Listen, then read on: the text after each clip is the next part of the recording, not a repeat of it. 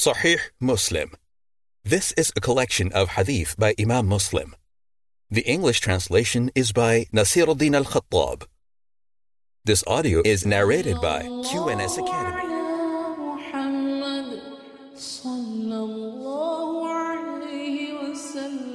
Sahih al-Muslim, the Book of Wills, Chapter on A Man's Will Should Be Written With Him. It was narrated from Ibn Umar that the Messenger of Allah, peace be upon him, said, "It is not right for a Muslim man who has anything that he wants to bequeath to stay for more than 2 nights without having his will written with him." It was narrated from Ubaidullah, a hadith similar to number 4204, with this chain, except that they, the narrators, said, "Who has anything to be bequeathed?" and they did not say, "Anything that he wants to bequeath." A hadith like that of Ubaidullah, number 4205, was narrated from Nafi' from Ibn Umar, from the Prophet, peace be upon him, and they said, "Who has anything to be bequeathed?" But in the hadith of Ayyub, it says that he wants to bequeath, like the report of Yahya from Ubaidullah. It was narrated from Salim, from his father, that he heard the Messenger of Allah, peace be upon him, say, "It is not right for a Muslim man who has anything to be bequeathed to stay for 3 nights without having his will written down with him." Abdullah bin Umar said, "Since I heard the Messenger of Allah, peace be upon him, say that, no night passed but I had my will with me."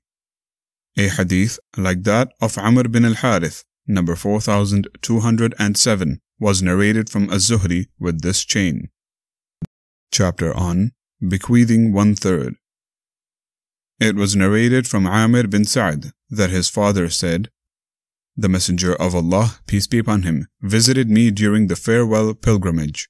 When I fell sick with a sickness that brought me close to death, I said, 'O Messenger of Allah, you can see how bad my sickness is, and I am wealthy, and no one will inherit from me except one daughter of mine. Can I give 2/3 of my wealth in charity?' He said, 'No.' I said, 'Can I give half of it in charity?' He said, 'No. Give 1/3, and 1/3 is a lot. If you leave your heirs rich and wealthy, that is better for them than leaving them dependent and asking from people. You will never spend on maintenance, seeking thereby the face of Allah, but you will be rewarded for it, even a morsel that you put in your wife's mouth.' I said, 'O Messenger of Allah, will I be left behind my companions?' He said, 'You will never be left behind by them, and do a good deed, seeking thereby the face of Allah, but it will increase you in status. Perhaps you will live until some people benefit from you, and others are harmed by you. O Allah, complete the emigration of my companions, and do not cause them to turn back on their heels.' How unfortunate Sa'd bin Khawla was. He said, 'The Messenger of Allah, peace be upon him, felt sorry for him because he died in Mecca.'" A similar report, as number 4209, was narrated with this chain. It was narrated that Sa'd said, "The Prophet, peace be upon him, entered upon me to visit me when I was sick," and he narrated a hadith like that of Az-Zuhri, number 4210. But he did not mention that the Prophet, peace be upon him, said about Sa'd bin Khawla, but he said, "He did not want to die in a land from which he had immigrated." Mus'ab bin Sa'd narrated that his father said, "I felt sick, and I sent word to the Prophet, peace be upon him. I said, 'Let me divide my wealth as I wish,' but he refused. I said, 'Then half?' and he refused. I said, 'Then 1/3? He, the narrator, said, "He remained silent after 1/3. He said, "After that, 1/3 was permissible." A similar report, as number 4212, was narrated from Simak with, but he did not say, "After that, 1/3 was permissible." It was narrated from Mus'ab bin Sa'd that his father said, "The Prophet, peace be upon him, visited me when I was sick, and I said, 'I will bequeath all my wealth.' He said, 'No.' I said, 'Then 1/2? He said, 'No.' I said, 1/3? He said, 'Yes, but 1/3 is a lot.'" It was narrated from 3 of the sons of Sa'd, from their father, that the Prophet, peace be upon him, entered upon Sa'd to visit him when he was sick in Mecca, and he wept. He said, "Why are you weeping?" He said, I am afraid that I will die in the land from which I emigrated, as Sa'd bin Khawla died. The Prophet, peace be upon him, said, O Allah, heal Sa'd. O Allah, heal Sa'd. 3 times. He said, O Messenger of Allah, I have a lot of wealth, and only my daughter will inherit from me. Should I bequeath all my wealth? He said, No. He said, Then 2/3? He said, No. He said, Then half. He said, No. He said, Then 1/3? He said, 1/3. But 1/3 is a lot. What you give of your wealth is charity. What you spend on your family is charity. What you give to your wife to eat from your wealth is charity. If you leave your family well off, that is better for you than leaving them asking from people. And he gestured with his hand. It was narrated that 3 of the sons of Sa'd said, Sa'd fell sick in Mecca, and the Messenger of Allah, peace be upon him, came to visit him. A hadith like that of Al-Thaqafi, number 4215. 3 of the sons of Sa'd bin Malik narrated, each of them narrating a hadith like that of the others, that Sa'd fell sick in Mecca and the Prophet, peace be upon him, came to visit him. A hadith like that of Amr bin Sa'id from Humayd al-Himyari, number 4215. It was narrated that Ibn Abbas said, Would that the people would reduce it from 1/3 to 1/4, for the Messenger of Allah, peace be upon him, said, 1/3 and 1/3 is a lot. Chapter on The Reward for Charity Reaches the Deceased. It was narrated from Abu Huraira that a man said to the Prophet, peace be upon him, My father died and he left behind some wealth, but he did not make a will. Will it expiate for him if charity is given on his behalf? He said, Yes. It was narrated from Aisha that a man said to the Prophet, peace be upon him, My mother died suddenly, and I think that if she could have spoken, she would have given charity. Will I have a reward if I give charity on her behalf? He said, Yes. It was narrated from Aisha that a man came to the Prophet, peace be upon him, and said, O Messenger of Allah, My mother died suddenly, and she did not leave a will. I think that if she could have spoken, she would have given charity. Will she have a reward if I give charity on her behalf? He said, Yes. It was narrated from Hisham bin Urwah, a hadith similar to number 4221 with this chain. As for Abu Usama and Rawh, in their hadith it says, Will I have a reward? As Yahya bin Sa'id said. As for Shu'aib and Ja'far, in their hadith it says, Will she have a reward? As in the hadith of Ibn Bishr. Chapter on What Reward Reaches a Man After His Death. It was narrated from Abu Huraira that the Messenger of Allah, peace be upon him, said, When a man dies, all his good deeds come to an end except 3, ongoing charity, beneficial knowledge, or a righteous son who will pray for him. Chapter on Waqf, Endowment. It was narrated that Ibn Umar said, Umar was given a share of land in Khaybar, and he came to the Prophet, peace be upon him, to consult him about it. He said, O Messenger of Allah, I have been given a share of land at Khaybar, and I have never been given any wealth that is more precious to me than it. What do you command me to do with it? He said, If you wish, you can freeze it, and give it in charity. So Umar gave it in charity and stipulated that it was not to be sold, given as a gift or inherited, and he gave it in charity to the poor, relatives, and slaves, for the cause of Allah and for wayfarers and guests. And there was no sin on the one appointed to look after it if he ate from it on a reasonable basis, and fed a friend without storing anything for the future. He, Ibn Aun, said, I narrated this hadith to Muhammad ibn Shirin when I reached the words, without storing anything for the future.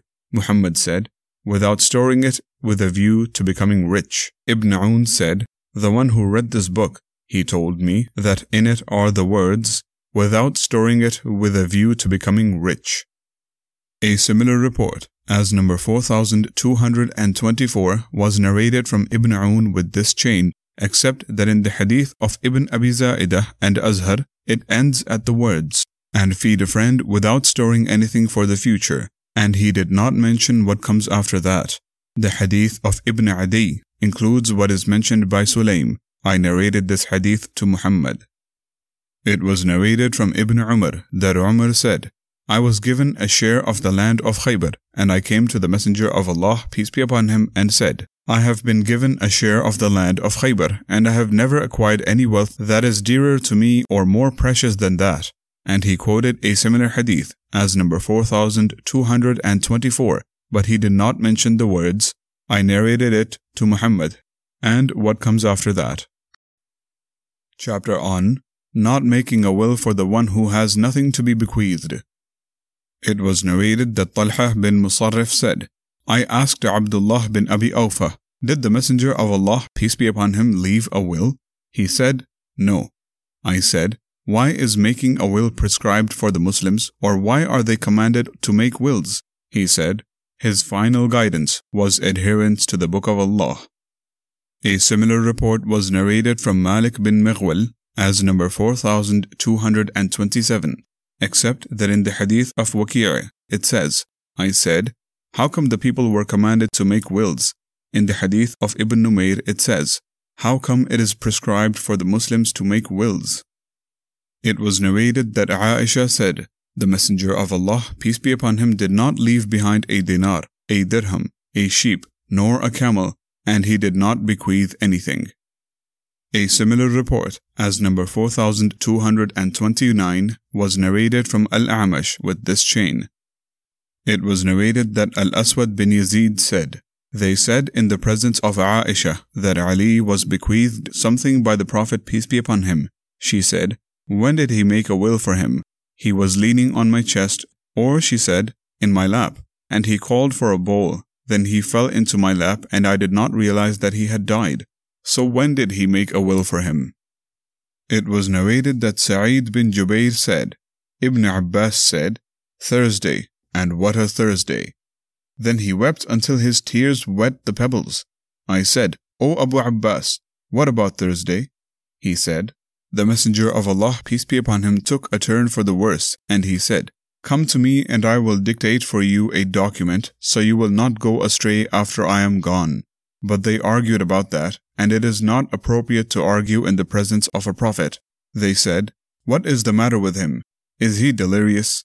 Try to find out what he means. He said, let me be. The state in which I am now is better.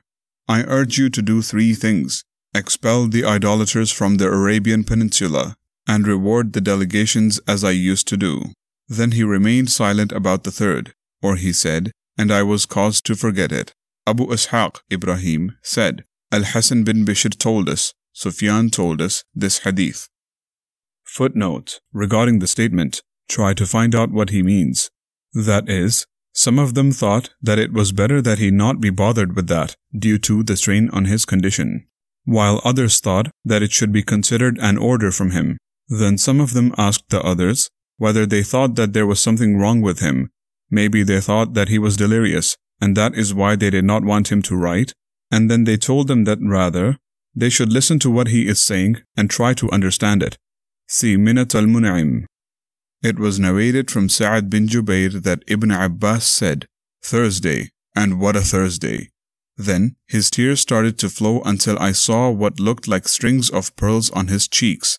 He said, the Messenger of Allah, peace be upon him, said, bring me a shoulder blade and an inkpot, or a tablet and an inkpot, and I will dictate for you a document after which you will never go astray. They said, the Messenger of Allah, peace be upon him, is in a state of delirium. It was narrated that Ibn Abbas said, when the Messenger of Allah, peace be upon him, was dying, there were men in the house among whom was Amr bin Al-Khattab. The Prophet, peace be upon him, said, come, let me dictate for you a document after which you will not go astray. Umar said, the Messenger of Allah, peace be upon him, is overcome with pain, and you have the Qur'an. The Book of Allah is sufficient for us. The people in the house disagreed, and they argued. Some of them said, come close and let the Messenger of Allah, peace be upon him, dictate for you a document after which you will not go astray. Others agreed with what Umar said. When their idle talk and argument in the presence of the Messenger of Allah, peace be upon him, became too much, the Messenger of Allah, peace be upon him, said, get up and leave. Ubaidullah said, Ibn Abbas used to say, What a calamity it was when the Messenger of Allah, peace be upon him, was prevented from dictating that document for them because of their disagreement and noise.